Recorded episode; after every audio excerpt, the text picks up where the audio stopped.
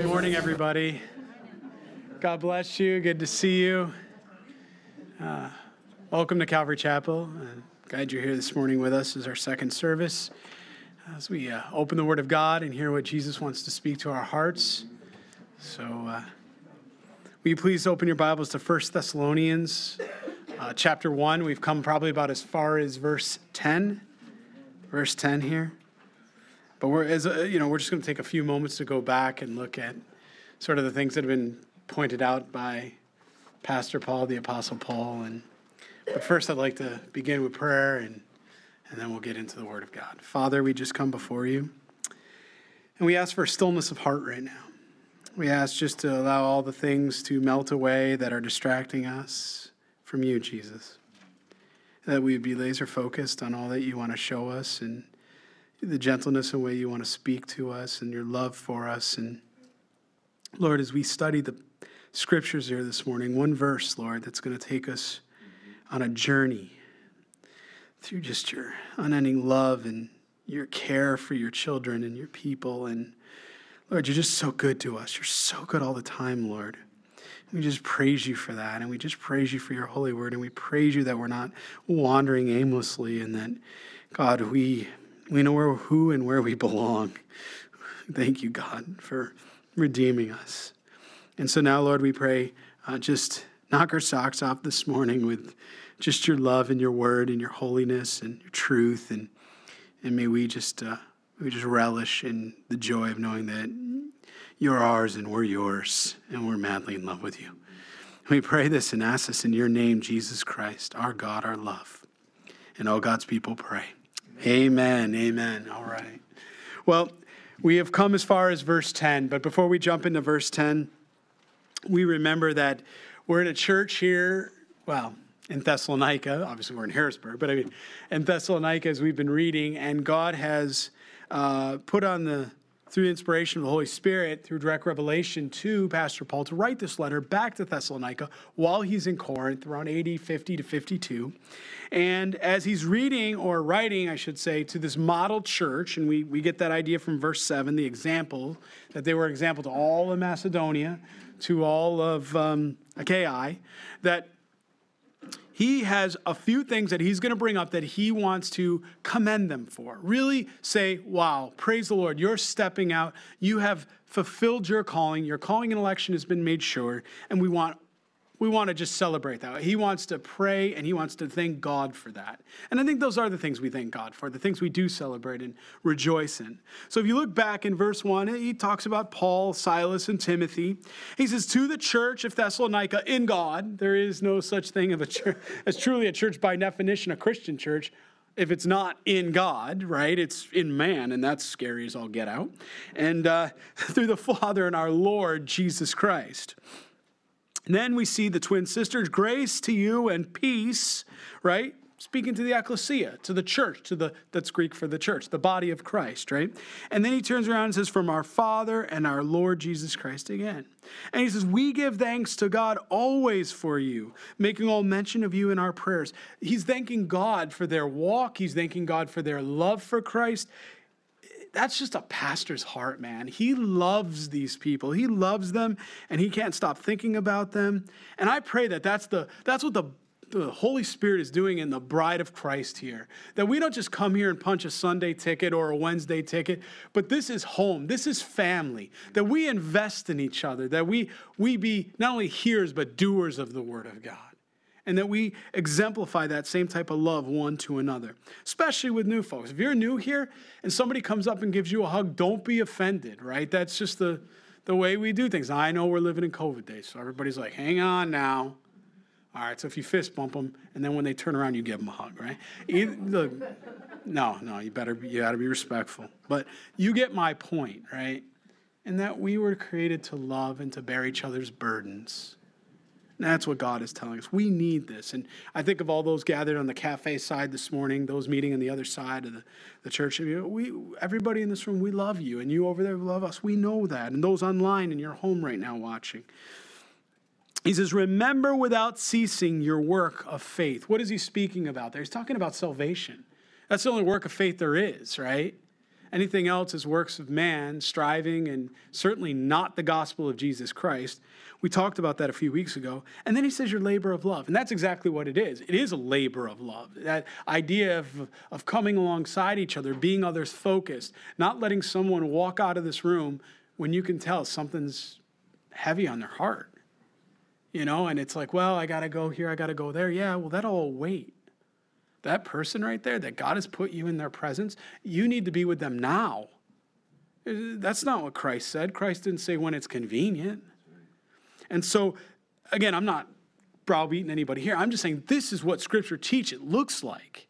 It's just not a matter of, uh, of convenience. Nothing in Christianity has ever been a matter of convenience. He says, in patience of hope in our Lord. Because what are they hoping in?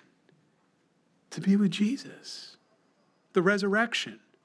That's what they're hoping in of Jesus Christ in the sight of God our Father. Knowing, beloved brethren, your election of God. Again, speaking, we talked about it last week, of the security of salvation, that they were saved and they can't lose that. We went through many passages. I had somebody I told first service midweek, uh, somebody called and they said, Hey, we want to talk to you about the different passage. Man, I've never heard that concisely like that, brought right to the point.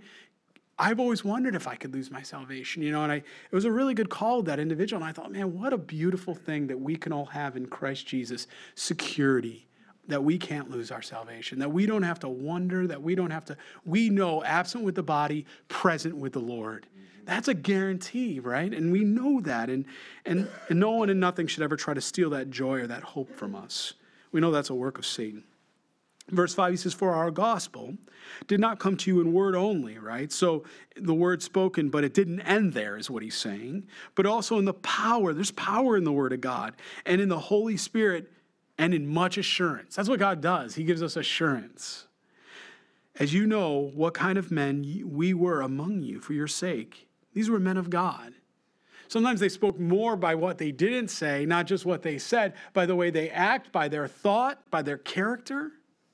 We can learn a whole lot about men and women by just observing them, can't we? Just watching. Is there compromise? I mean, we're all simply tempted. I mean, Corinthians tells us that we've all been tempted in like ways. But what do we do? Do we answer that temptation? God says He provides a way out of every single temptation that we have. He didn't say trial. Please be very man, mindful of that. He didn't say trial, He said temptation. And Jesus Christ, acquainted with all grief, all sorrow, all suffering.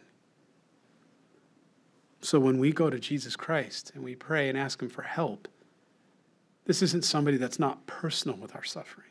This isn't somebody that's distant from our suffering.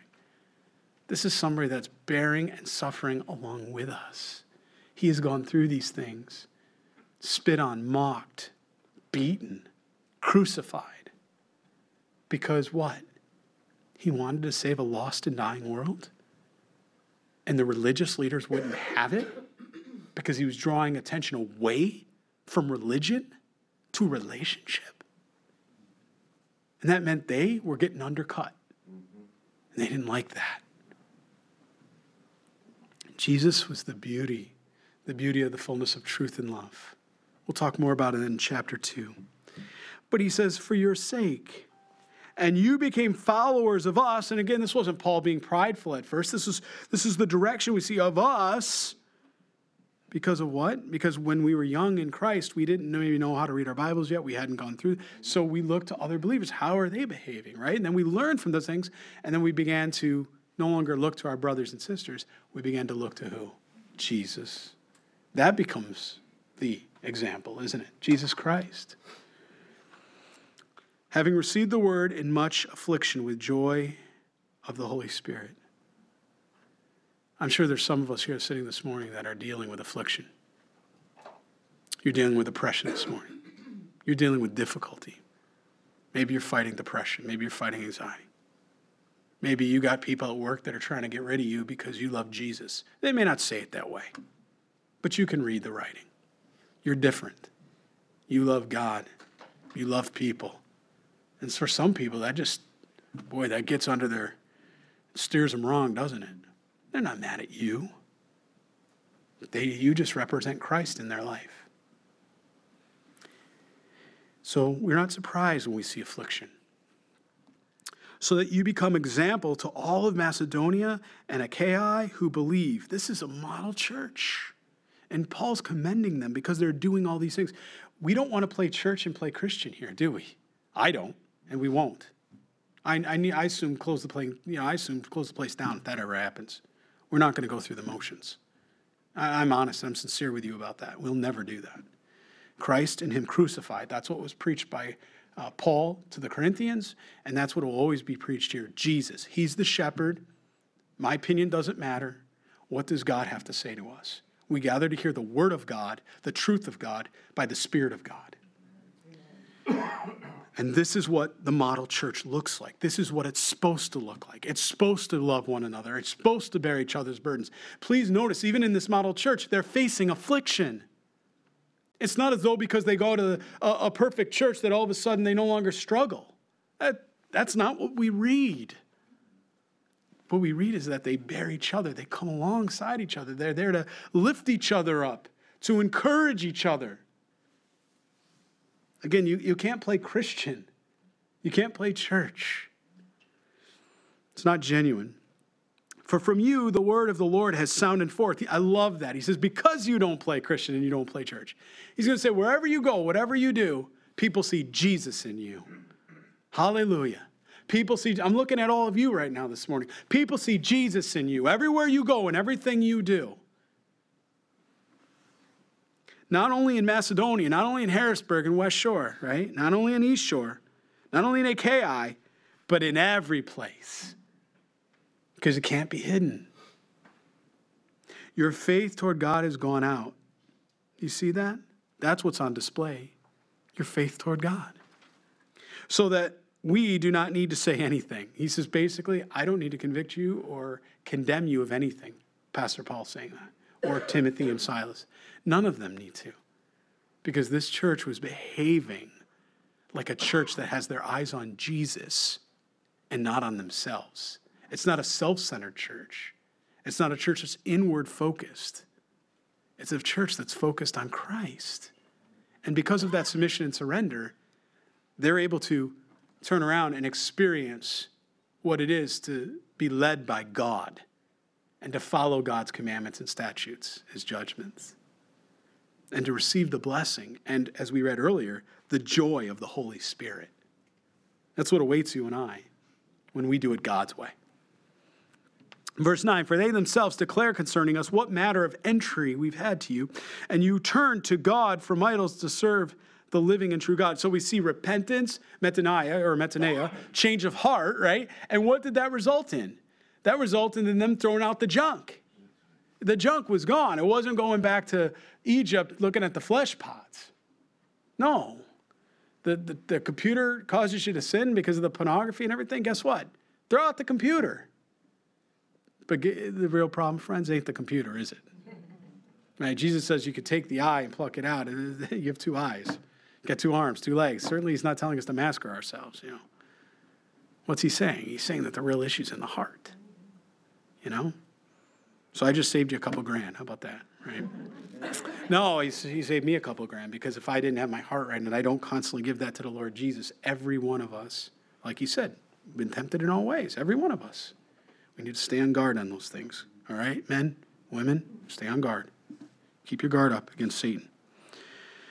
And because of that, anything we see that um, he defines for us here, you've heard me say it before, anything between your heart and Jesus is idolatry. And he says, in, ash, in actuality, what ends up happening is you take those things that are between your heart and God, and the Lord Jesus removes them. And now you have a choice of whether you choose to try to put them back. You don't have to. You don't have to go after the things of old. You're a new creation. All things have been made new. You are righteous. Pastor, if you knew what I did this morning, hey, that's not what he's saying. He's not saying you will never sin again. What he's saying is, he loves you his desire is that you don't sin. You desire not to sin. And because of his blood, you've been forgiven, past, present, and future, from all unrighteousness. That's the gospel of grace. You can't earn it, you can't lather it up and work it.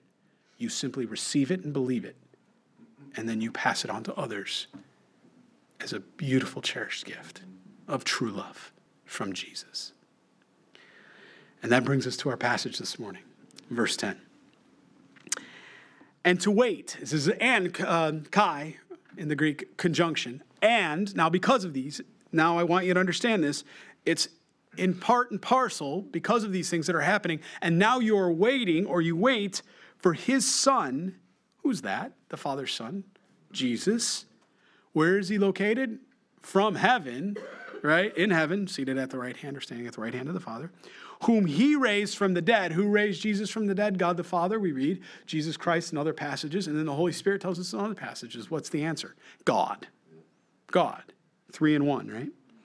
Whom he raised from the dead, even Jesus. Now, this is very, very important. We're going to spend the rest of our time this morning studying this. I mentioned to you last week we were going to look at the eschatology, end times, prophecy events that are occurring, as well as things that are talked about. Before we can even get to a lot of those end time events, we need to understand what's the purpose of the end times. The Jacob's trouble, the day of the Lord, you know, as we would call it in Scripture, or Scripture teaches us it's called. He refers to it as the wrath.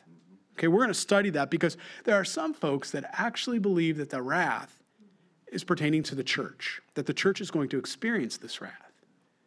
But we really need to study in Scripture. I've got, I don't know, maybe 10, 12, 15 verses, whatever we have time for this morning. We could spend days studying this. This is not a New Testament concept, by the way. We'll see some of that. This is something that was understood by the father, the early church fathers, as we'd say, or the patriarchs of the faith. This is something that is, is incorporated in the entire counsel of God. This is very, very important. This isn't a, a New Testament idea or ideology. I draw you back to Genesis 3, the seed, capital letter. Because of Eve and Adam's sin, they were waiting for one that would redeem them. From the very beginning, the day, the moment right after original sin, they were looking for redemption. They were looking for one that would be coming to do that. Whether that would be born in the flesh through Eve, you know, or whether it would be born years later. And then we got introduced to the Abrahamic covenant, the Davidic covenant, and we started learning more and more. And just so happens through the Holy Spirit, the Lord's been bringing us through that in Samuel, hasn't He? On Wednesday nights, which is why I encourage, if you're not attending Wednesdays, to attend, because it's so cool to watch God tie these scriptures all together. But He says something here very important. He says, He raised from the dead even Jesus who delivers. Now, I'm a simple man, friends. We're all simple people, aren't we? God's not grammatically challenged. What does deliver mean? It means what it sounds like it means deliver, to remove, to take you out of, to, to not have you go through, to deliver you. He says he delivers us. Who is he talking to? He's talking to the ecclesia, isn't he?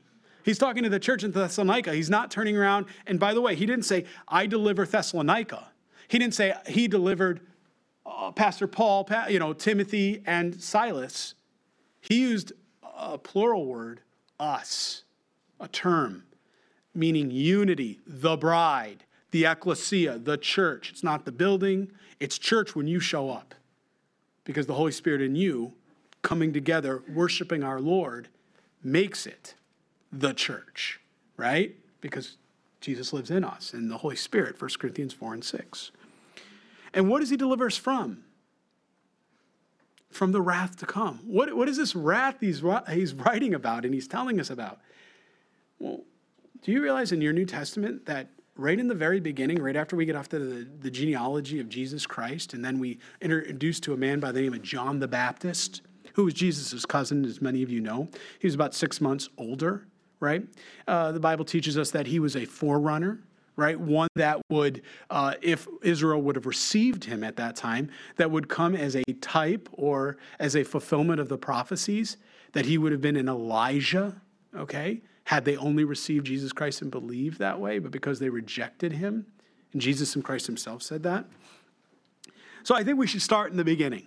Let's go back. I don't mean the beginning like Genesis, the beginning, bara, you know, ex nihilo, that beginning uh, in the Hebrew. I mean beginning Sorry, Hebrew joke, bara. He means beginning. Um, I mean the beginning in Matthew chapter 3. Okay, please turn there with me as far as our New Testament gospel. It's okay, guys. You can laugh, you can wake up. It's all right. N- nothing bad's going to happen. It's His word. So if we look at Matthew chapter 3, verse 7, I want you to see this um, very, very important. Matthew chapter 3, verse 7, we are in the passage in the account of John the Baptist. We know that, again, John the Baptist was out baptizing in the wilderness. Now, he was not baptized in the way Jesus Christ baptized or the way we baptize today. He was doing it with what? Only water, right? Jesus Christ baptized with what? Water and fire right? We understand the difference. Holy Spirit speaking. John's dealing with the physical aspect. Nicodemus, Nick at night in John chapter 3 is going to have that same question. Wait a minute, you want me to go back in my mother's womb? What do you want me to do? I'm, I'm you know, he's dealing on the physical plane, and yet Jesus is dealing with the spiritual plane. He's, he's way up here dealing on the spiritual plane, and they're still dealing with the physicality, and, and that's understandable, right? It's easy for us to go back to Nicodemus or Nick at night and go, Nick, what are you doing? What do you mean are you supposed to? Clearly, you can't, you know, from a physical perspective do that? What's really going on? And it's, it's easy for us to look back and come to that easy conclusion. But we're talking about very spiritual things. As Jesus Christ had said to him, How can I explain to you the things of heaven, spiritual things, if you can't understand the very things that we are talking about here, even on earth? He, he wants to reveal and open these things to us that we would have eyes and ears to see, okay, and hear. Okay? So in chapter 3, look at verse 7. Now, what had happened is he was baptizing with water. So John is out there and he's in the wilderness, and these men were coming out to be baptized, and they wanted to be turned from repentance. So they were taking an outward profession of an inward transformation, right? They were they wanted to repent for their sin. Certainly, it's never the water. It wasn't like I could take some water and splap it on you, or you know, sprinkle it on you, and you're going to go, "Oh, I'm forgiven for my sins." It's not how it works. It's not what the Bible teaches either.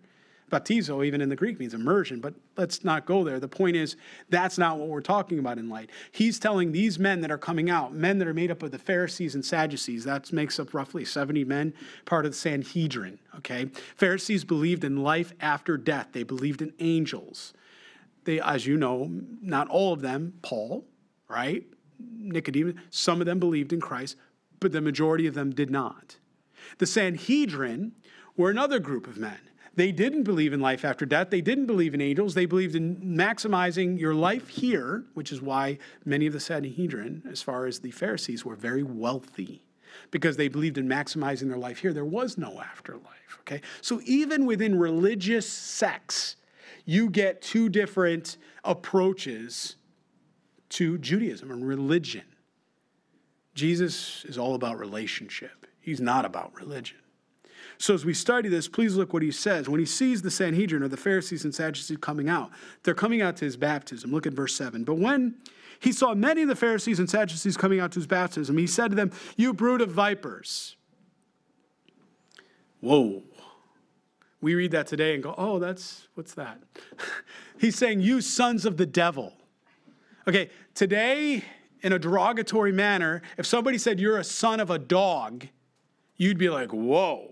I know what you're saying. That's a very foul thing to say, isn't it? Derogatory. He's saying you're sons of the devil. It's even it's, it's even worse. He's calling them right out. And what does he say to them? Who warned you? Sorry, I'll read the scripture. He turns around and he said to them, Who warned you to flee from the wrath to come? Circle that in your Bible's wrath. Please notice with me, he didn't have to explain to them that wrath is coming. They acknowledged that. They knew it. They didn't go, um, John, what do you mean by wrath? Can you explain that? They didn't also have to question what he meant when he said, You brood of vipers, either. Oh, they understood, didn't they? Because they challenged Jesus on everything. They challenged John on so many things when it came to his teaching. This wasn't something they didn't understand exactly what he's saying. Oh, they knew what John the Baptist was accusing them of. Who warned you to flee this wrath that's coming? Because they knew wrath was coming. They had read Isaiah. They have, they have read the suffering servant. They knew the prophecies. They knew that there was coming to judgment upon the earth for the iniquities and sin of mankind, of humanity. Now, much of Israel would have believed because they were nationalistic under the law that they themselves were not part of that judgment. Right? That's only to the, as they would say, they use the derogatory term, goyim. Right? You don't repeat that around other people. That's a very derogatory term, and it means to the Gentile. It, it's a very nasty and direct way to insult the Gentile, a non Jew. And they said that's for them. The Jewish people never needed uh, proselytization, nothing like that, because they had their father Abraham. And they even told that to Jesus. We have our father Abraham. What about you? They accused Jesus of being the worst of all the Jews.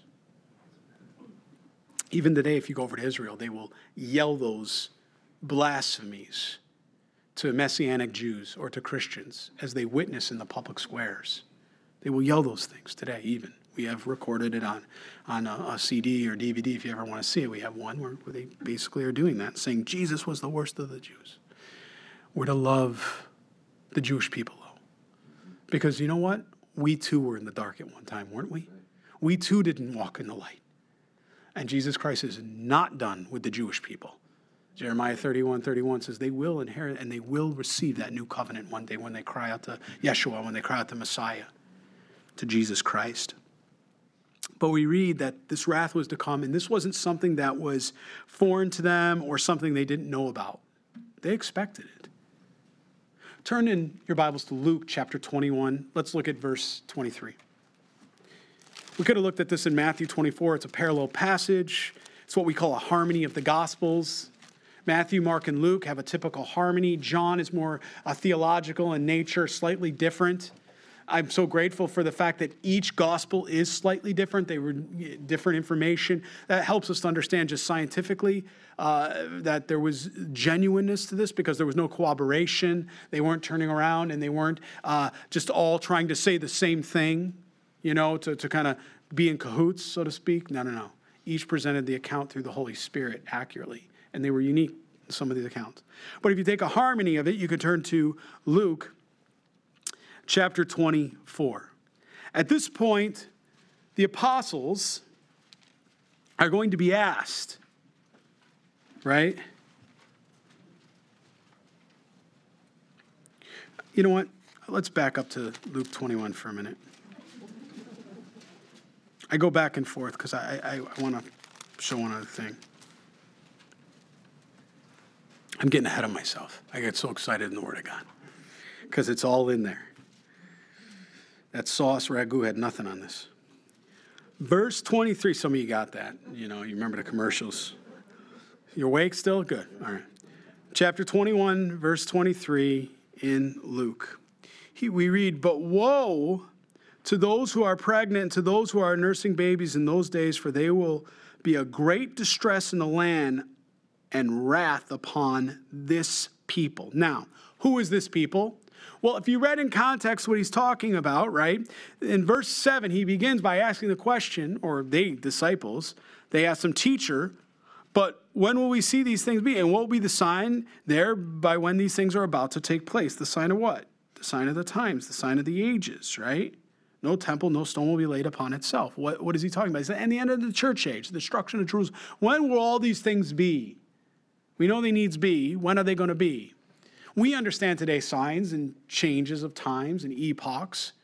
We're living in what age? We call it the church age, right? After the church age, we know is the Great Tribulation, and after that, we know we go into a millennial reign or the time of Christ physically on the earth and reigning for a thousand years, right? And that's an age two. That's a time.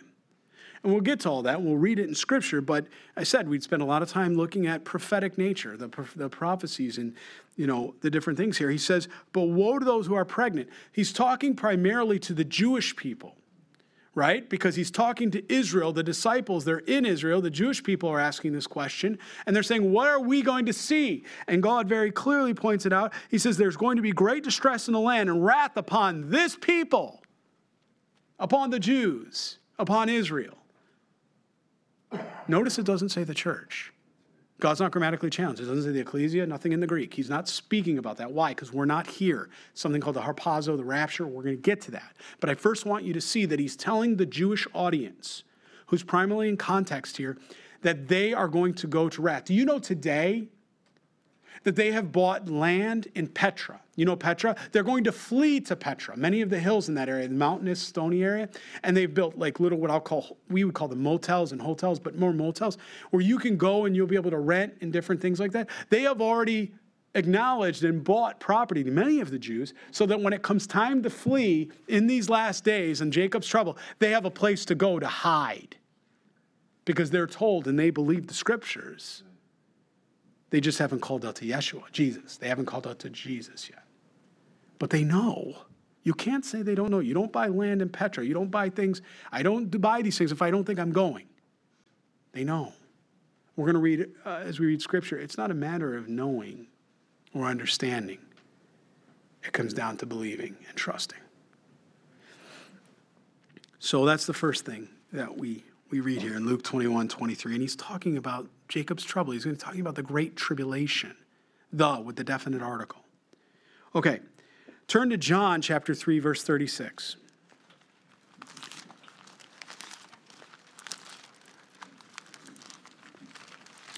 So far, we've looked at a few passages using that word wrath, the same Greek word wrath. Because after all, if we want to know what wrath is and who's the author and what's the point of it and what it's about, since Jesus is delivering you and I from it, we should study it to understand.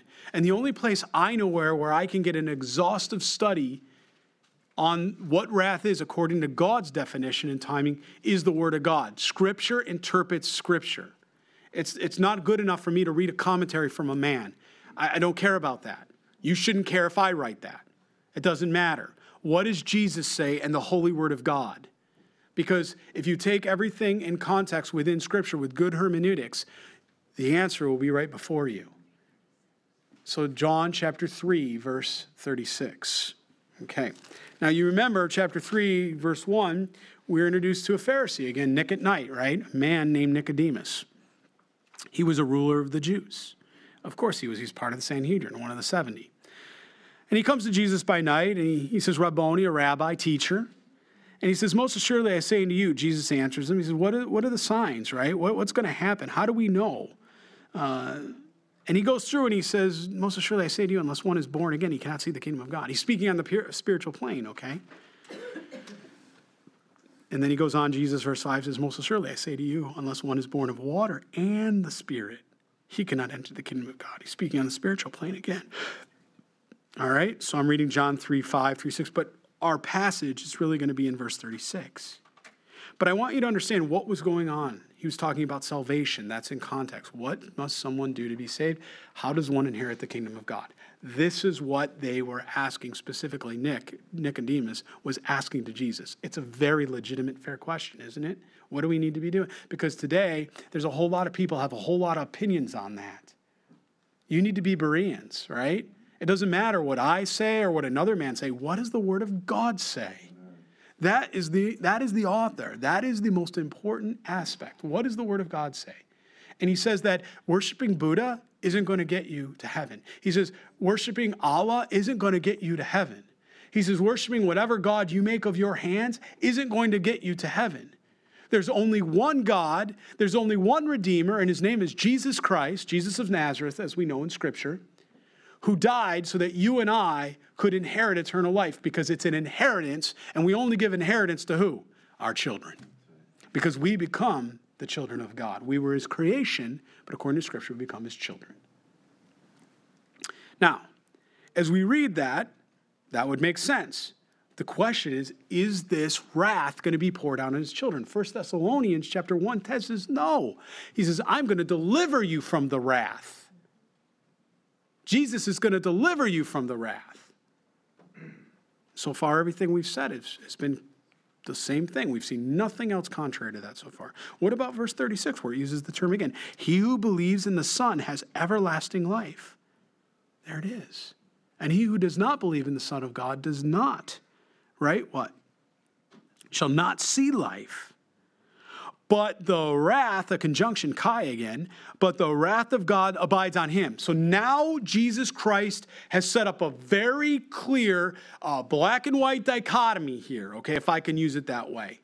He's saying those that accept Jesus Christ, right, will not experience the wrath, it will not be upon him. Those that do not uh, accept or receive Jesus Christ, those the wrath will be upon him. Is everybody with me so far? Everybody see that in your scripture? This is beyond contestation. We get to the point in scripture where we literally have to say, if we start denying these facts, then we deny the gospel. Then we've manipulated and changed it, and then we're in the Galatians 1 6, where they're worshiping an alternate gospel. right? So we, we must declare this truth and we must acknowledge all of it. So that's the first thing that Jesus Christ very clearly and right in the right passage uh, being talking about salvation. Nobody questions whether John is talking about salvation or sanctification or I meant to say Nick, Nicodemus was talking about salvation or sanctification. Everybody who reads John 3, whether you're, uh, you know, wherever you come in on the Christian scale, everybody knows that's a salvific passage. Nobody can question that. Nobody, no scholar does. No scholar does. So now all of a sudden, why would we try to, un, you know, misinterpret this or interpret this differently? We can't. He's saying those that are saved will see God.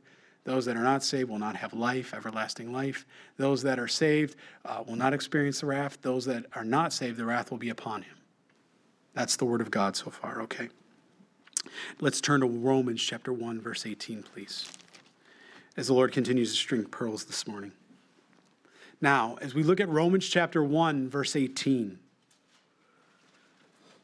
we further get additional information. That's what happens when we read the Word of God.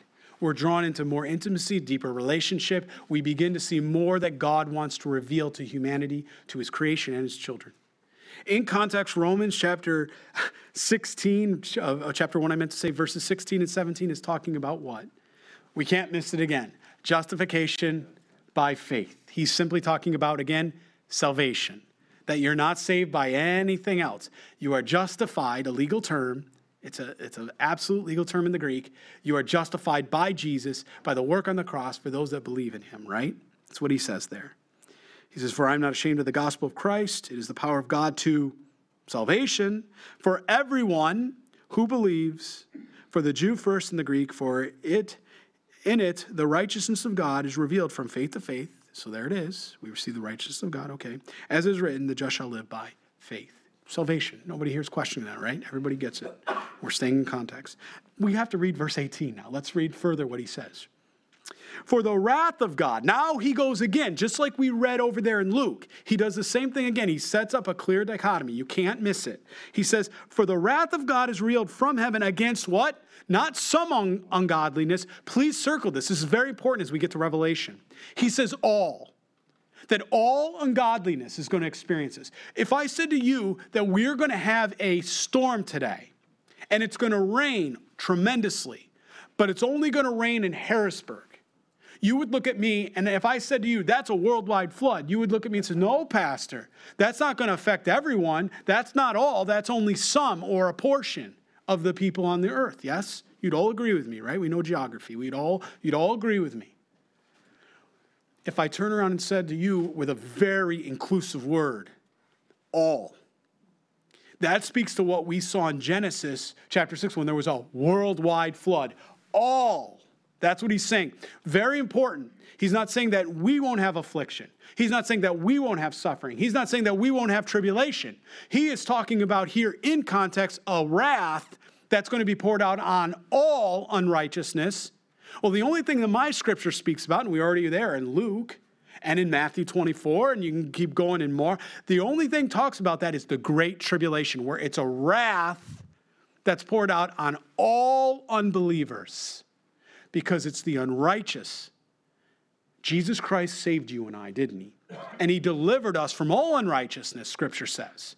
As a matter of fact, through his shed blood, he has conveyed, or we use a fancy term, imputed, he has conveyed his righteousness upon us. And because he has done that, we are right, righteousness, right living, we are right before God our Father. Amen? Amen. Everybody here understands that. That these are things, things are beyond contestation again. Now he's telling us this is the wrath. That this wrath we're talking about here isn't just like, well, I'm going to have a little wrath like my toenail or my nail. It's got a little dirt under it and it, you know, it's causing an infection. And that's not what he's talking about. He's saying wrath. And it's going to affect everyone that is, according to this, ungodliness and unrighteousness of men. And then he tells us something very important here. Very, very important. Because if God was a righteous judge, he must give this gift freely to everyone. Otherwise, he's holding something back. Eh, there's a game afoot, there's something unrighteous. But he goes on to say that who suppress the truth. Have you ever wondered what happens when you give the gospel to somebody and they just look at you and they say, No, I, I don't believe that. I, I, don't, I don't agree with that. Christianity sounds very exclusive. It is. There's one God, one way. But yet it's so exclusive that it's inclusive and is an invitation to every single human being to receive Jesus Christ. That's the beautiful gift of it. It's called the gift of grace. He turns around and he says, and this is important, and I've always held on to this when I wonder why these things happen. When you give the gospel and somebody doesn't, you know, why? Lord, why? Because they suppress truth in unrighteousness. Do you see that? They suppress truth. Because what may be known of God is manifest in them. It's already in them. Who's in them? He's saying the Holy Spirit's used to draw men and women to Jesus. But you know what they actually do? Through intellectualism, they suppress. What does it mean when I suppress something? If I have something coming up, I don't want it coming up. I'm pushing it back down, right? Because things are meant to come out, not to go up, right? We even understand the human anatomy. Forgive me for being so crass, but you get the point. We, that's what it is. They're suppressing through. It's not they don't have a measure of faith, as we're going to read. It's not that they don't know. This has never been about ginosko. Greek, to know. This isn't even Ido. Ginosko is progressive. Ido is Jesus Christ, always knew. This isn't either one of those Greek words. The idea here is they understand, but it's not their way. It's not according to their will. And so, because of that, doesn't line up with that, they suppress it. We call that searing the Holy Spirit. It means that we know, but we choose to blow through the warning signs. We all know somebody like that. That was us before we were saved. It was you and I. We always knew. All of science, all of creation testifies. You can finish reading Romans 1 and 2. All of it. I mean, even as you get into the, um, we don't have time this morning, but even if you get into the microscopic aspects of a cell, all evolutionary theory said that it would get simpler, not more complex. Can't be. And yet, when we die, when we go to the cell and we look at the actual, we begin to see complexity, origin, design, intelligent design. And as God has allowed us to have more scientific uh, liberty to be able to study these things under microscopes, it's not that the evolutionist has gained more foothold. If anything, they've gained less. Because they've come back and said it's the exact opposite of what Darwin and what evolutionary theory taught.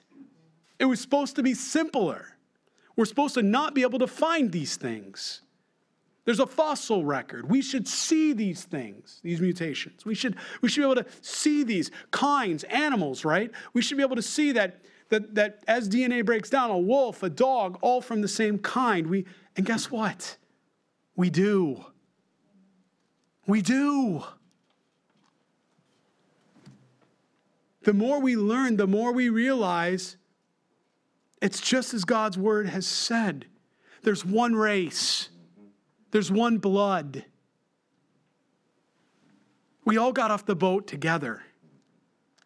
And all the infighting whether it's gender, race, or nationality, or any of those things, those are products of men and women. Those are imaginary products of men and women when they think, as God said in Genesis, only doing the evil and the works of your heart.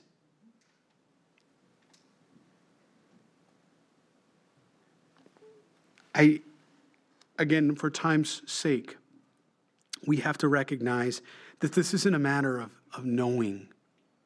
He tells us clearly that these attributes can clearly be seen in verse 20, understood by the things that are made, even his eternal power and Godhead. And he says it very, he uses the word apologetic here. It's where we get our idea of apology without excuse. Apologio, or our apologia. That's where we get that. It's without excuse. This is the idea of it. This is what happens when we study the Word of God. Look at chapter 2, verse 5, please.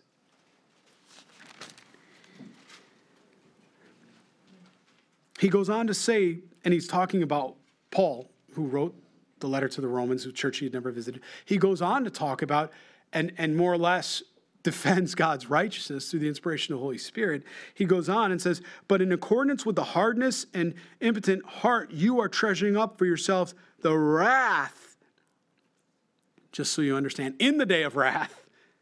So nobody could misconstrue this and revelation of the righteous judgment of God. That's what it is. That this wrath is a judgment of God on all unrighteousness, on those that reject Jesus and reject the witness that it actually is in them through the work of the Holy Spirit and all of creation that testifies. So not only is creation testifying, our conscience is bearing witness. And if that wasn't enough, we have a measure of the Holy Spirit uh, without measure that is telling us, and we're suppressing that, the unbelievers.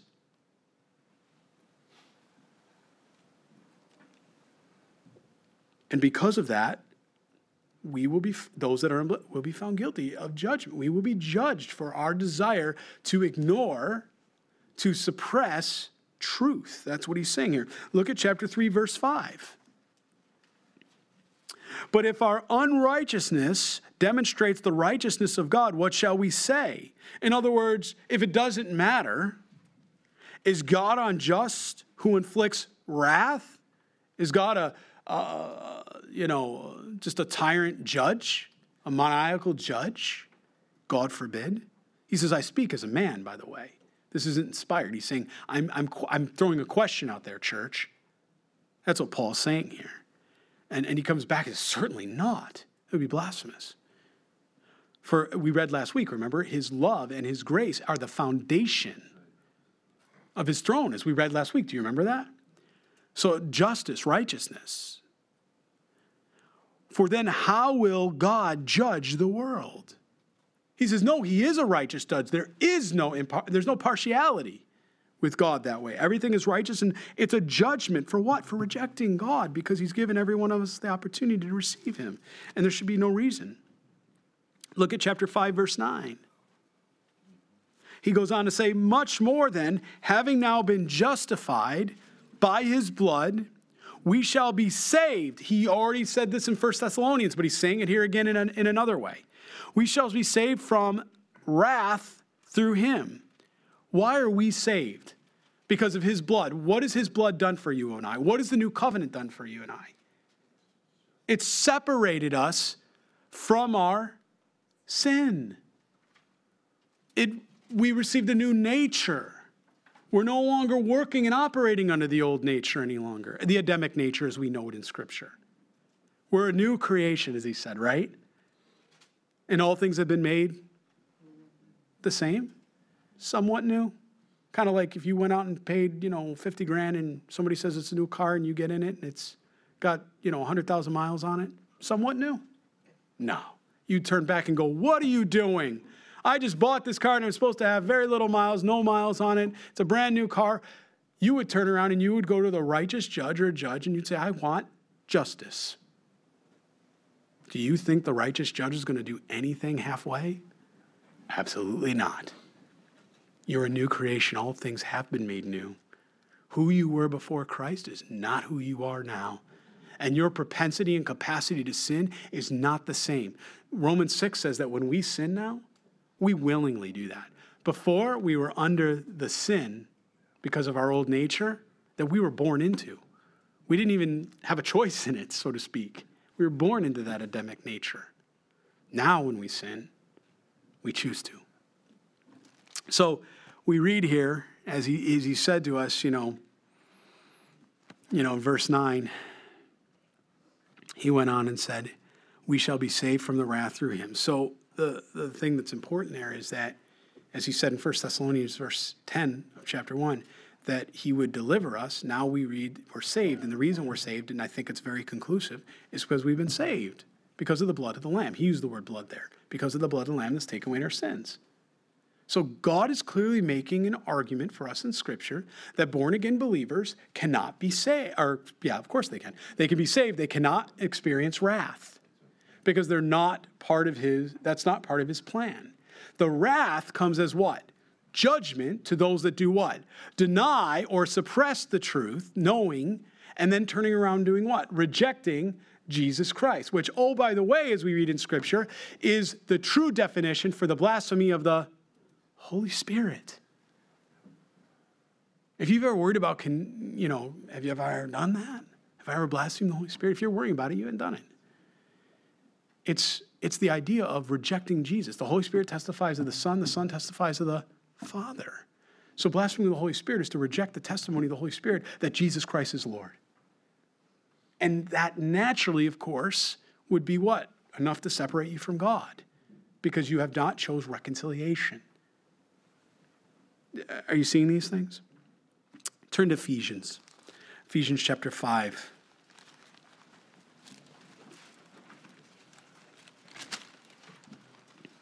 You know what? Turn to Ephesians 2 first. No, I just jumped out. I says, you know what? I'm going to start in 2 because I, I, love how it he talks about here the, the, the battle going on in this world. Um, this is Holy Spirit driven, so I'm kind of going off. I think this is this is something to point out. Look what he says in Ephesians chapter 2, verse 1. He says, and, and you he made alive, praise you, Jesus, who were dead in trespasses and sins. So far, everything we've read has been saying that same thing. In which you once walked according to the course of this world, or the God of this world according to the prince and power of the air, that's Lucifer, Satan, the spirit who now works in the sons of who? Disobedience. Please notice, he said the spirit. We're talking about spiritual matters here. The spirit who now works in the sons of disobedience. Now turn uh, to chapter 5, verse 6.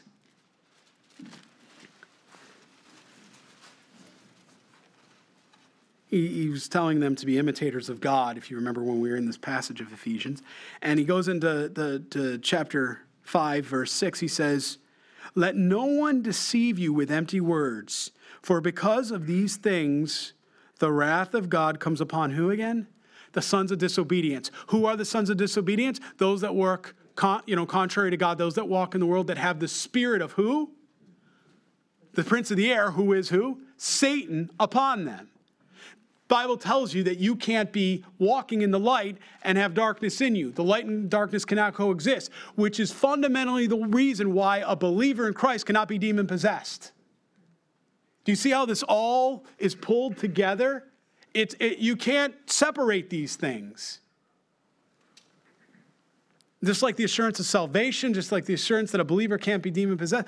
You can you be oppressed and afflicted? Oh, absolutely, but never demon possessed. Are you all are you all with me? Tracking with me this morning? It's powerful. It's powerful when we study the Word of God in context. Systematic theology, this is called. We're, we're taking a systematic theological approach. We're stringing pearls, okay? But look what it says here, okay? As we look at uh, uh, Ephesians chapter 5, verse 6, he says, Let no one deceive you with empty words because of these things. The wrath of God has come upon the sons of disobedience. Therefore, do not be partakers with them. We're to be holy and set apart. We're to have nothing to do with that. We're not to, to go back to that life, to that world. Look at Colossians chapter 3, verse 6, please. Right? Now he's dealing with the carnality, right? Because remember, we have a new nature in Christ. We talked about that. But even in uh, Colossians 3, he's going through and he's talking about the carnality and the battle and the wage of the war and Jesus Christ and the difference, right? Not carnality, but Christ, you know? If then we are raised with Christ, seek the things which are above, where Christ is sitting at the right hand of the Father. Set your mind on these things. We just remember we just read this not too long ago because we were in Colossians just before we began uh, First Thessalonians. And look what he says to us here as, as we as we look at this, look at verse 6. He, he, he's so gentle with us. How many times he got to tell us, right? I need it. I'm glad he put it in there umpteen times. I need to, to study these things. He tells me, because of these things, because of what things? Well, let's back up. If then you were raised with Christ, seek these things which are above, which are which Christ is sitting at the right hand of God. Set your mind on the things above, not on the things of earth. For you died, and your life is hidden within Christ in God. Wait a minute, you mean I'm dead right now? chapter 3, verse uh, 3, he's talking on the spiritual plane, right? He's not saying physical. Again, we got to recognize what he's saying here, right? When Christ, who is our life, appears, because he's going to, you know, not only is he redeemed us, but he's going to resurrect us. You will also appear with him in glory, absent with the body, present with the Lord. 2 Corinthians 5 8. Amen, amen, amen. Therefore, put to death your members which are on the earth. Now he goes through and he starts talking about these members, these things that we did, no longer do, don't desire to do, don't have an aim of. But the old life, the old way, BC, before Christ, right? It was what? Fornication, uncleanness, passion, evil desire, covetousness, which is idolatry. You see that? Idolatry, that which separates you from God, all sins that are focused on self. Because of these things, the wrath of God is coming upon the sons of disobedience. He's saying, because of these things, these are coming on unbelievers, those that are still walking in those things. Look, we sin, we, we fall short of the glory of God. Certainly, uh, Romans chapter 3, verse 23, the wages of sin is death. Romans 6, 23, right? We know these things, but at the end of the day, do we still sin? Yes. Is it our aim to sin? No. But there's a difference between presumptuous sin, continuing on in our sin, and being like, I'm going to suppress it because it's not what I want. Right? I want to do what God says. I want to do what I want to do. That's suppressing truth. There's a difference between that, and there's the difference between falling short and metanoia, turning to God and repenting, and then turning away from that sin and not continuing to do it over and over and over and over again. You see, he's, showing us the evolution here, if I can use it that way, of what it is to be a, a son or a daughter in Jesus Christ. He's freeing us these things. Now, let's go to Thessalonians since we're in that passage. Let's look at verse or chapter 5, verse 9. Now, at this point, I think we're all getting the, the gist of it that God has not given the church unto wrath. I think we've all got the gist of what the wrath is. It's not just a little wrath in our lives, he said all. So we're talking about a worldwide wrath. And he also described that wrath as part of God's judgment to those that are sons of disobedience. And we know those are those that have the spirit of uh, Lucifer, Satan, not, not the spirit of God, born again believers. So I think we're all tracking, we, we're, we're making our progress. Now we come to verse 9. He said, For God, and he's we're going to read this in a few weeks in Thessalonians if the Lord should tarry. For God did not point us to wrath, but to obtain salvation. He does it again. Once again, we see how he takes salvation and he uses that as one extreme, or not extreme, but one attribute compared against another attribute, right? Which is not believing in Christ. For God did not appoint us. Who's us again? He used that same us before the church, the ecclesia. He used it back in chapter 1, right? In verse 10 when he says he delivers us. Same idea. It's us. Who's us? The church. Because that's who he's talking to, the church in Thessalonica, but he's talking to the church worldwide, the ecclesia. To wrath, we already know what wrath is. We've studied that. That's the judgment of God. It's going to be poured out on all humanity that it reject Jesus Christ. He says, but there's a conjunction here, Kai, to obtain salvation through the Lord Jesus Christ. So, guess what? If you obtain salvation through the Lord Jesus Christ and you are saved, the wrath isn't coming upon you. For God did not appoint us to wrath because he desired to save us. That's what he says. He says it again. Remember, we read it in John 3? He says it again. Again, he says the same thing, okay? But maybe there's still somebody here going, but Pastor, I, I don't know. Good, I'm glad. Turn to Revelation chapter 6. Let's look at verse 16. We'll spend the rest of the service just looking at these passages because it is truly beyond contestation. I love my brothers and sisters that are searching and, and they're wondering, wait a minute, are the church going to go through great tribulation? We don't got to divide or depart from. We love them, they're brothers in Christ. But I want everybody here to have that assurance because Jesus Christ said so. He says, I want to give you that assurance. I want you to have that hope. And I want you to be able to describe the faith that you have as the hope that lies within you. So let's look at Revelation chapter 6, verse 16. And maybe on your way of turning there, why don't you stop off on Revelation chapter 4, verse 1? We'll just hang a quick left for a minute, right? A couple pages back, right? A quick left back to Revelation chapter 4. He says, after these things, underline that in your Bible, meta tauta in the Greek, right? Meta tauta. Just, just Check that in your mind. Because he's talking about after what? After the church age. Because chapter 2 and 3 are talking about the church. After these things. If I say I'll meet you after service, you don't expect us to meet now, do you? And you don't expect, you're not going to show up here before service. I'm not grammatically, cha- uh, you know, I'm not grammatically challenged, and neither is the Lord. After these things, keep that in your back pocket for a minute. Just hold on to that right in the in the in the aspect of your heart. Hold that. Now turn to Revelation chapter six, verse sixteen. You're going to look at this in a minute. It's going to come up as we continue reading in Revelation. Look what he says. After these things, meta tauta, so that now we're, now we're past the church age. Now we're at the age where we're looking between, John is taking us between the throne room of heaven and earth. And he's going to introduce us to something called sealed judgments. And they're ap- aptly called that because it's all about the day of the Lord now. It's all about what's happening, right? It's all about the great tribulation that's going to be poured out. And all humanity is going to be what? impacted by this. And the people that are going to be going through this great tribulation, are they the saints? No, because the saints aren't given under wrath, as we've read in John 3 and John 6 and Matthew and Luke and on and on and on as we've already gone through it. So here we are, and we're reading about this. Now the question is, is we already have, uh, have discerned through Scripture that the that uh, the the wrath is poured out because of judgment, and we said God. But now let's get really specific. Which person, the Father, the Son, or the Holy Spirit? Because that's important. Look in verse 16. And he said to the mountain and rocks, Fall on us, and this is the people, what they're doing because of the sixth seal and the cosmic disturbances that are coming. Fall on us and hide us from the face of him who sits on the throne and from the who? Wrath of the Lamb. Who's the, who's the author of the wrath? Jesus. And again, why is he pouring that wrath out? on a Christ rejecting world that continues to sin and walk in unrighteousness. Also referred to, aka also known as sons of disobedience, not only in Ephesians 2, but also in Ephesians 5, just so we're tracking.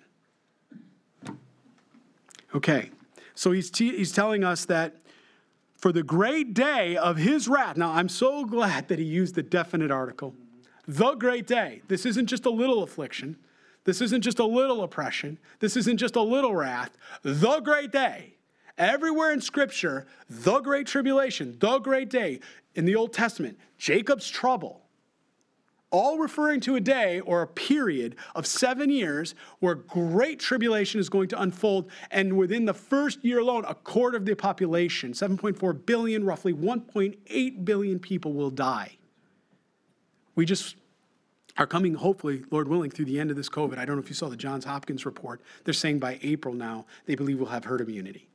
All right, that was a recent um, post in the Wall Street Journal. I sent it out to some of the church leadership. I encourage you to look at that. We don't know. God's in control. But we now know at least over 50% of the population has already had COVID or, or experienced COVID. So this has already happened, okay? Um, so we know that there were four, 500, maybe even 600,000 deaths, let's just say, in America. Worldwide, let's say a few million, okay? One's too many. I think we all agree, and our hearts and sympathy go out to all those that have lost loved ones. Uh, we pray they're believers in Christ and are with Jesus right now. But I want you to understand the difference between 4 million and 1.8 billion it's a magnification that I don't think we can properly understand until we put it in light. Everything that we have just seen and the, the, the pandemic and the fear and everything that went through that, the safety measures and everything we're taking, I want you to understand that in the realm of a few, you know, three or four million people maybe, what's it going to be like to be alive at that time? I wouldn't wish it on my enemy to have 1.8 billion people, and not just through pestilence or famine, because that will come as part of these judgments, but that's just from your trees and the plankton in the water. If you know where does where does most of your air come from, friends? We studied this. I encourage you, if you were not with us and we went through the book of Revelation, it's online. It's on the church app. Download the Calvary Chapel Harrisburg Church app. Listen to this teaching. Listen to these teachings. Or go to the website. You can get it. Kevin can direct you. It's right up online. You can download the app. Free of charge. Go up and get the word of God and go through it with me as we study it together. Love to do that with you. And technology has allowed that today. We really have no excuse. It's, it's provided that way. We can really study the Word of God. But I want you just to think about this, this great tribulation and these seals that are going to be poured out. We clearly know he's talking about the great tribulation. There's no question. Nobody gets to Revelation chapter 6 and says, I don't think we're talking about the great tribulation here because of the death toll, because of the significance of the wrath. Nobody, not even scholars that may say, you know what? I think the church is going to go through the Great Tribulation. Even they don't discount and deny this. They they accept this. Everybody does because it's called for this is the great that this is the great day of the wrath that has come. Who is able to stand? Nobody, it's beyond conjecture, it's beyond contestation. Now, 1.8 billion people are going to die. And I know there's people here today that may be saying, you know what, I'll wait to get saved in the Great Tribulation. Absolutely not, or as Paul would say, certainly not. Certainly not. Look what we've gone through just in this last year since March. And that's going to seem like small dealings compared to what it's going to be like to go through this great tribulation. Again, if you don't know Jesus Christ, if you have not received him as Lord and Savior, what are you waiting for? God desires that no one would go through this judgment because it's a judgment for rejecting Christ. Receive your Lord and Savior. But as I was saying, scientifically, back in our context here, you could take a, a, a, middle school, high school science teacher, and if you ask them clearly, where? Where does most of our air come from? Would you say the trees? Or would you say the water and the, and the green leaf and the plankton, all those things that live in the water that produce air, and you have evapotranspiration, which goes up? They know the answer just as well as I do, and so do the scientists. A majority of it will be in the water and in the trees. And when those are destroyed, do you know what it's going to feel like to try to believe? You, you, smog? You've been around smog? Nothing. I mean, you're going to lose a quarter to a half of your air producing vegetation. Just breathing to think what it would be like to walk. I, I, some, I used to snowboard. I was a snowboarder at one time. I used to do the back bowls. You ever been to Breckenridge or Aspen or any of these places? Talk to somebody who's at Tahoe. You go to these places, right? You do the back bowls, right? Highly encourage it if you have never hiked it. It's awesome. Go up there, 13, 15,000 feet elevation. Takes you a few hours to hike up after you take the chair up as far as you can go. But I'll tell you what, you hike for three and four hours, and I've done that. I am out of breath. And I did that when I was 25 all right? And I'm out of breath, and I was in great shape. I was a hockey player, okay? I had good lung capacity. And everybody that's with me, we take a step. You know what you do? You break bread up there. You stop, you pull out an orange, you have a little orange, and then you turn around and you take the 15, 20 minute ride down on beautiful fresh powder like you've never seen on the East, East Coast. But the reality is, sorry, I didn't mean to go off on that squirrel trail. I'm just saying, if you've never done it, you, you should do it. It's a lot of fun. But the reality is, you turn around and, and you're out of breath and that's at a higher altitude. Can you imagine when a quarter to half of the entire vegetation's gone? Just being at a normal altitude, you're to feel like you're constantly winded. Do you know how you feel when you're winded? You lose energy, you, you don't feel like you're, you're lethargic, you don't feel good. I just want everybody to understand this is, this is nothing to play with. We, there's no reason. And yes, there will be people that come to Christ in the Great Tribulation. And we're going to see how God handles that. Because it's not God that brings judgment upon them, because they're believers then. Because that's the other question. Well, if people are saved, then what happens? We'll, we'll, we'll, get there. But I just want you to see that this is the wrath, and it's poured out because of rejecting Jesus Christ. Turn to Revelation chapter 11, please, verse 8. 18. Let's make it 18. Revelation chapter 11, verse 18. Now, this is the seventh trumpet that's poured out. Okay? And look what they read The nations were angry, and your wrath has come, and the time of the dead that they should be judged, and that you should reward your servants and your prophets and your saints and those who fear your name, small and great, and you should destroy those who destroy the earth. Are they still in the Great Tribulation? Yes, they are. Because obviously there's judgments that are poured out. They're called trumpet judgments. And then there's a final judgment that'll be poured out, and those are called bowl judgments. Again, if you haven't studied this, if you studied this, you know where I'm at. I'm, I'm simply taking you through this, showing the progression that the wrath is still poured out. Now, turn to chapter 14.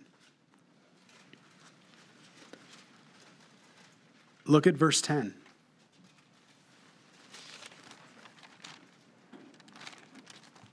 You know, I when I was teaching for a service, let me back up a second. You stay where you are there. I made sure to point out that chapter 13 is talking about the Antichrist, the beast, right? Uh, specifically, chapter 12, verses 13 through 17 is talking about the dragon who's known as Satan. Chapters 13, 1 through basically 10, is talking about the Antichrist. And then if you read chapter 13, verses 11 through 18, you're reading about the false witness. We call it the unholy trinity. He's all he is is a copycat. That's all Satan ever is. He never possesses anything in eternality, so he tries to copy everything God has done. He's an imitator. That's why he appears as an angel of light, but he's not. He's an imitator. And I, don't know about you, but look, I've substituted a lot of things in my life. It's never as good as the real thing. The substitute is never as good as the real thing that's genuine. Although they can, you know, sin can please or feel good for a time, it's, it's just not. So if you look at, uh, let's see, 14, chapter 14, look at verse 10. He's talking about additionally the three angels that are going to pour out the wrath of God. You can even back up to verse 10 there. He himself shall also drink of the wine of the wrath of God. Who's he?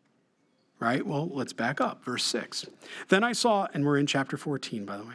Then I saw another angel flying in the midst of heaven, having the everlasting gospel to preach to those who dwell on the earth, to every nation, tribe, tongue, and people. People will get saved during the Great Tribulation.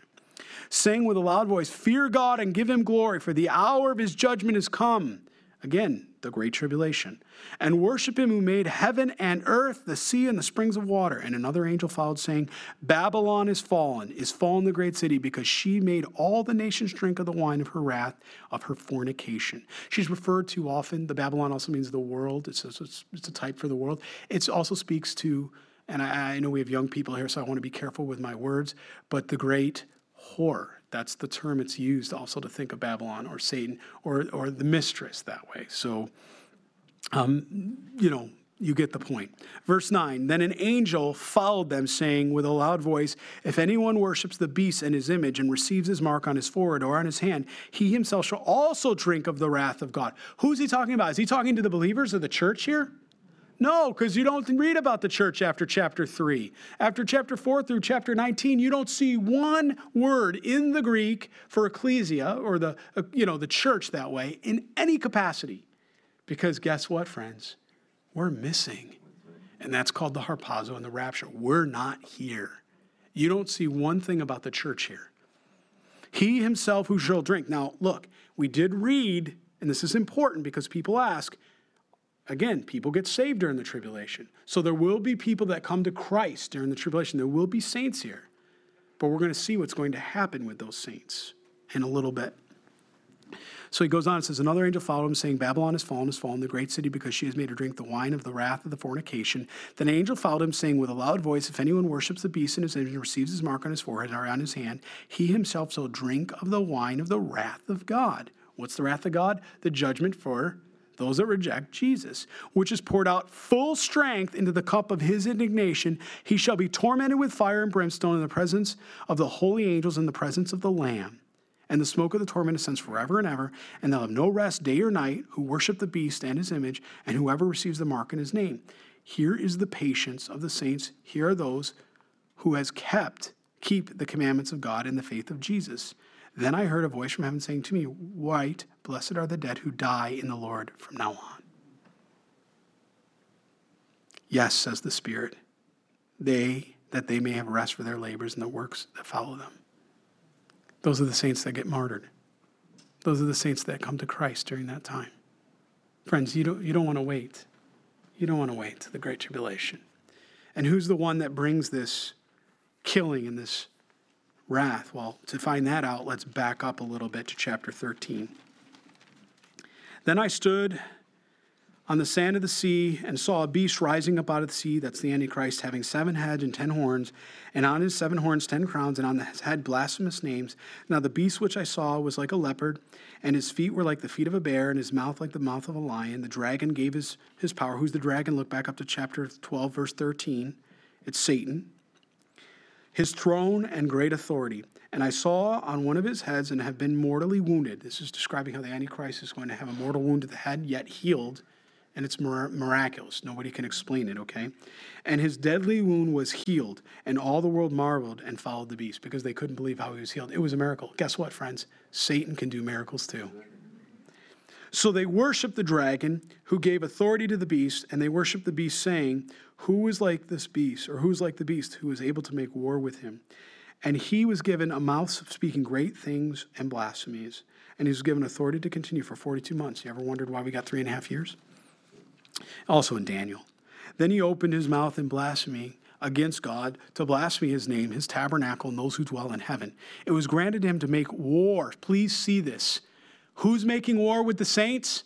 Is it judgment that's poured out by God to those that get saved in the great tribulation?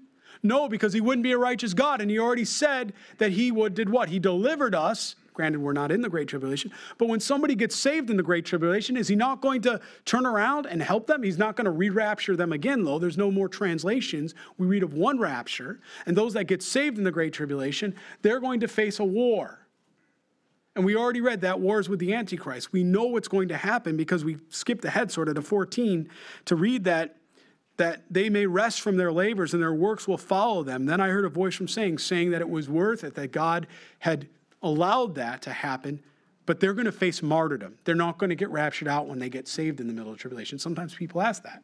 Is there going to be a rapture in the tribulation? No, it's before. And if you read on, he says here that it was granted him to make war with the saints and to overcome them. And authority was given over every tribe, tongue, and nation. And all who dwell on the earth will worship him, whose name has not been written in the book of life or of the lamb slain for the foundation. You're going to have your name in. Your name has to be in to be taken out, right? If anyone has an ear, let him hear. He who leads into captivity shall go into captivity. He who kills with the sword must be killed with the sword. Here is the patience and the faith of the saints. You understand? He uses that word, the patience and faith of the saints, again, just like we read in chapter 14 because they're wondering in the Great Tribulation how much longer is this pouring out of judgment and destruction going to last? That's how horrific it is. And they're being martyred by Antichrist because they come to faith. And I praise God that they come to faith. But what a time to do it. Oh my, aren't you glad that we are live and we have a choice right now for Jesus so that we don't have to go to this or go through this? These are, these are sobering things here. Look at chapter 15, verse 1. Then I saw another sign in heaven, great and marvelous, seven angels having seven last plagues. For in them the wrath of God is complete. Do you see that? The great tribulation is going to be complete after these seven last plagues, which you are, if you studied with me, you know, or you know, read the Word of God, you know that's in Revelation chapter 16. It's talking about the last judgments that are poured out, the bowl judgments. So we've got bookends, right? Please notice with me, this is very important, that I saw another sign having great and marvelous, seven angels having the seven last plagues, and the wrath of God is complete. Look down at verse 5 of 15. After these things. He talks about what's going to happen after these things too, but just, just so you see it. Turn to chapter 16, verse 1. Then I heard a loud voice from the temple saying to the seven angels, Go and pour out the bowls of what? Of wrath. Still tracking, this is judgment of God on the earth. And then you'll, you'll find those bowls uh, poured out. Look at verse 19. Now, the great city was divided into three parts, and the cities and the nations fell, and great Babylon was remembered before God to give her the cup of wine of the fierceness of what again? His wrath, right? And then chapter 19, verse 15. And let me just back up to chapter 19, verse 1. Do you remember when I asked you to go to chapter 4, verse 1? And I taught you and showed you the Greek? After these things, meta tauta in the Greek, and it means after an age, after a time, after these things. You remember that?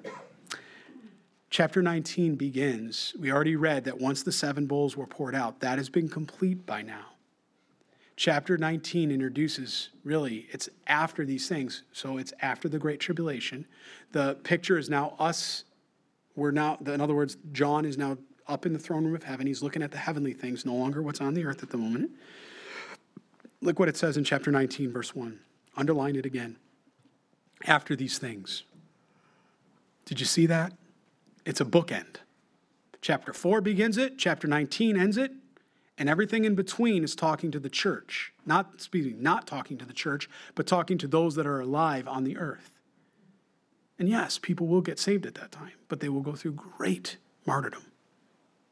He goes, I heard a loud voice of a great multitude in heaven saying, Alleluia. Salvation and glory and honor and power belong to our Lord, our God. So you can't take the chapter 19 1 and say, all of a sudden, now I believe the after these things, and then ignore the chapter 4, verse 1 at the end of the church age that says after these things. You can't do it. That's, that's not good hermeneutics. That's picking and, you know, parceling. You, you can't do that. Well, I guess you can do it, but it's not right. he says, Salvation and glory and honor belong to our Lord our God, for the true and righteous are his judgments, because he has judged the great harlot who has corrupted the earth with her fornication. He has avenged her on her the blood of his servants, shed by her. Again they said, Alleluia worshiping, smoke rises up forever and ever. And the 24 elders and the four living creatures fell down and worshiped God who sat on, their own, on the throne, saying, Amen, Alleluia. Then the voice came from the throne saying, Praise our God, all you his servants, and those who fear him, both small and great. And I heard, as it were, the voice of great multitudes, as the sound of many waters, as the sound of a mighty thundering, saying, Alleluia, for the Lord God omnipotent reigns, all powerful. Let us be glad and rejoice and give him glory, for the marriage of the Lamb has come, and his wife has made herself ready. Where, where, are we when all this was going on? We were in heaven.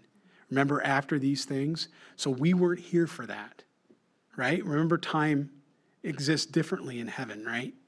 It's not like every day is the same every day in heaven.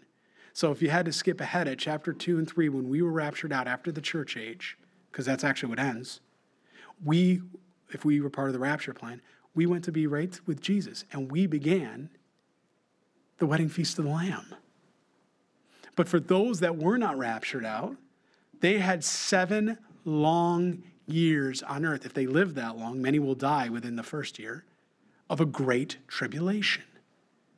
And then after God is judging that seven years and he pours out all, the, all of the judgment, all of the wrath of the Lamb, at that point, he then comes, and all those saints that got either martyred, okay, during the Great Tribulation are now up in heaven, all right, because when, when you're dead, 2 Corinthians 5, absent with the body, present with the Lord, those that are dead are now up together with the church, the ecclesia, that has already been in heaven. And now together, we are all partaking of the wedding feast of the Lamb. That's what we see here. And then he reads, And to her it was granted to be arrayed in fine linen, clean and bright, for the fine linen is the righteous acts of the saints. Then he said, Right, blessed are those who are called to the marriage supper of the Lamb. And he said to me, These are true sayings of God, their beatitudes. And I fell at his feet to worship him, but he said to me, See that you do not do that. I am your fellow servant and your brethren who have testimony of Jesus. He says, let's not do Genesis 3 all over again, huh? We don't need another Adam and Eve situation on our hands where you listen and you worship the devil over than over worshiping God because you wanted to be like God. It's exactly how Eve was tempted and Adam likewise. He says, no. He says, you don't worship angels. You only worship one person, and that's the living God. And he makes it very clear worship God. For the testimony of Jesus is the spirit of prophecy. That which was not known has now been made known. And whoever has the spirit of prophecy, prophecy will convey Jesus and his love for his people. And that's now all of you this morning. That's all of you this morning. You can turn back and let's go back to verse 10 as we close. One verse but a powerful verse, amen? A verse that took us on a journey this morning in the Word of God. And I encourage you to be Bereans. I encourage you to go home and study these things. If you want a copy of the uh, recording, uh, Kevin in the back of the booth, he's got it. They're free. Take one. Study these things, please. Because God's going to use you to give hope the way that He's given you hope and assurance this morning. He wants to give you, He wants to use you to give that to others that right now they're wavering. They thought, they thought COVID was it they didn't realize they didn't they, they don't a lot of people don't know they don't know the word yet these are all just labor pain this is this is not it there are people that are looking right now for the the, the mark of the beast And it's the same thing. You can't have a mark of the beast if the beast ain't here. It's the same idea. Don't be looking for the mark of the beast. The beast isn't here yet. If he was here, we're not. Amen? Okay? Because he doesn't come out and disclose himself, and then all the nations, you will study Daniel, we'll look at all these things. But we need to be Bereans. We need to know prophecy. We need to know end times events. And, and this is only, oh man, we're just starting. I mean, we have a whole four cha- you know, chapters of Thessalonians that we're going to go through and look at these. Such a prophetic book because First Thessalonians just looks at the rapture and the harpazo. Second Thessalonians goes through the actual summing ter- uh, second coming of Christ, the parousia, the touchdown, the terra firma on earth. Powerful. Powerful stuff. So now let's read verse 10 again corporately as a, as a bride of Christ. If you'll read out loud with me, I'd like to read this out loud that the word of God would be in the air and settle in our hearts and be sealed. I'll start, let's do this together. And to wait for his Son from heaven, whom he raised from the dead, even Jesus, who delivers us from the wrath to come. There it is, friends. Nothing more I can add to it. Will the worship team come up, please? We have been delivered by Jesus Christ. We need to worship God. We need to praise Him because we will not be going through this wrath, the great tribulation. But, friends, the minute you walk out of these doors and you get in your car or you walk down the street, I assure you, around every side of you, there is somebody that's today destined to go to hell and to go through the great tribulation first if they do not die before, and because they have not received the gospel of Jesus Christ. And you and I have been given a great truth, a great honor and privilege to give the word of God in faithfulness to let people know that Jesus loves you and he died for you. And if you just receive him, you will be reconciled to your Father in heaven, never separated again, and to enjoy that beautiful relationship for all of eternity because he's madly in love with you. And we're madly in love with him. Father, just as you overheard here this, this morning, I pray, God, I take this word and seal it into the hearts of your people, Lord. Equip them to be able to go and give the good news of your gospel. Lord, we know that we can do nothing good of our own, but you, Jesus, through your word, all things are possible. Lord, let us be others focused. Let us have compassion in heart. And let us be ready for the days ahead. Lord, thank you that we are not walking aimlessly, that we know exactly what's coming and how it's going to come.